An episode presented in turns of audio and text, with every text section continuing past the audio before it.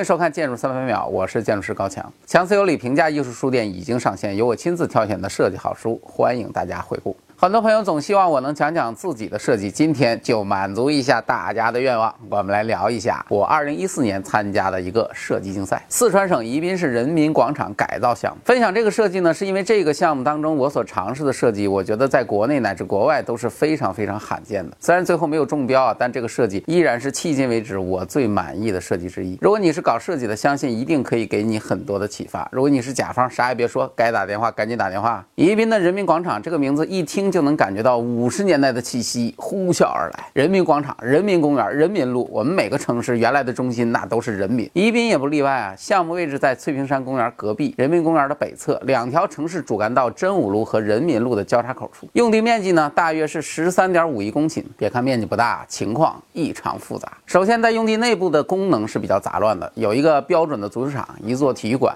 还有部分的室外体育场和健身设施，和我同年龄的宜宾人相信小时候都在这里锻炼过。除此之外呢，用地里还有宜宾最好的那个小学——人民小学，一个便民医院，还有一堆乱七八糟的破房子。对于这个项目的规划设计，政府的任务书有两点是我特别关注的，一个呢是有预见性和可持续发展，具有较强的可操作性的设计方案；另一个是统筹兼顾，效益最优，努力争取综合效益最优化。对于这两点，我的理解是啊，政府需要一个解决方案，既能解决棚户区居民安置，又能完善原有的体育健身功能，还能给老城区做点贡献，最好还能额外挣点外快。建成之后呢，也不用政府继续投钱。首先需要解决的是安置，我选择了用地的东北角来进行集中的安置，几个高楼很高，排在一起戳在那儿，一算面积刚够，这下用地的那些破烂房子可以当不存在了。不过人民小学那可不是破烂儿，必须保留提升的建筑。用地还有一个黄金角，真武路和人民路的交叉口。这种地方呢是天生的地标命，未来一定是一个商业综合体，于是没得选，最大的足球场只能放在用地的北侧，而且因为朝向的问题，只能竖着摆，就放到真武路旁边吧。剩下那一堆零七八碎的小体育场用地就只能靠边站了。当然，如果项目只是这样安排，那倒是简单了。问题如何给老城区带来好处呢？如何持续经营呢？必须要增加一定数量的商业建筑开发，这个目标才有可能实现。这个时候我注意到用地的几个角的高差其实很大，最大的地方达到了整。整整四米，这不就是一层楼的高度吗？如果利用这个高差，完全可以将不同的功能在不同的高度来进行整合。而体育场本身呢，有一个最大的特点，就是可以坐在建筑的屋顶上。因此，我首先在足球场的下面安排了一个建筑，这个建筑进深比较大，里面呢是一些不太需要采光的体育健身俱乐部的一些用房以及一些配套的用房。外围呢安排了一圈商业功能，为了让它不至于太孤单，我沿着它们做了一条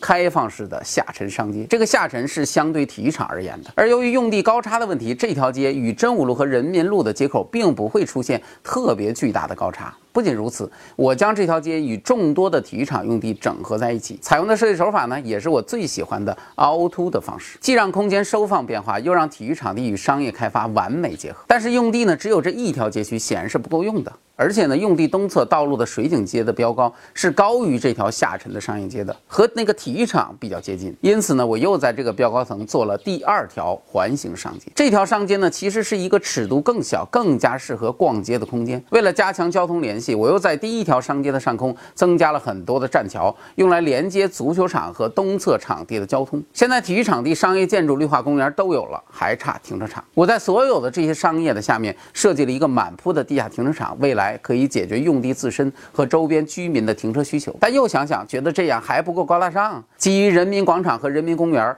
翠屏山公园的关系，这三者我又在足球场的看台架设了一个巨大的空中天桥，将人民广场和翠屏山公园跨。把真武路直接连接起来，这样人民公园、人民广场和翠屏山公园就被完美的整合在了一起，一下子城市的绿色慢行系统就变得很有特色了。更详细的设计啊，我以后找机会再跟大家唠吧。这个项目之所以独特，是因为我首次尝试将体育公园与商业开发结合在一起。政府提出的目标很强的操作性和综合效益最大化，我给自己打一个满分。虽然最后很遗憾没有中标啊，让我再一次与各种花里胡哨的奖项擦肩而过，但我还是非常开心的，在我的节目当中和各位朋友一起分享。另外呢，这个项目搁浅了很多年，直到前几天我无意当中看到了人民广场最近终于好像要开始改造了，只是那个新方案嘛，哎呀，大家自己评价去吧，我还是谦虚一点比较好。感谢大家收看我的节目，如果您喜欢，请帮我们点赞转发。我是高强，咱们下期再见。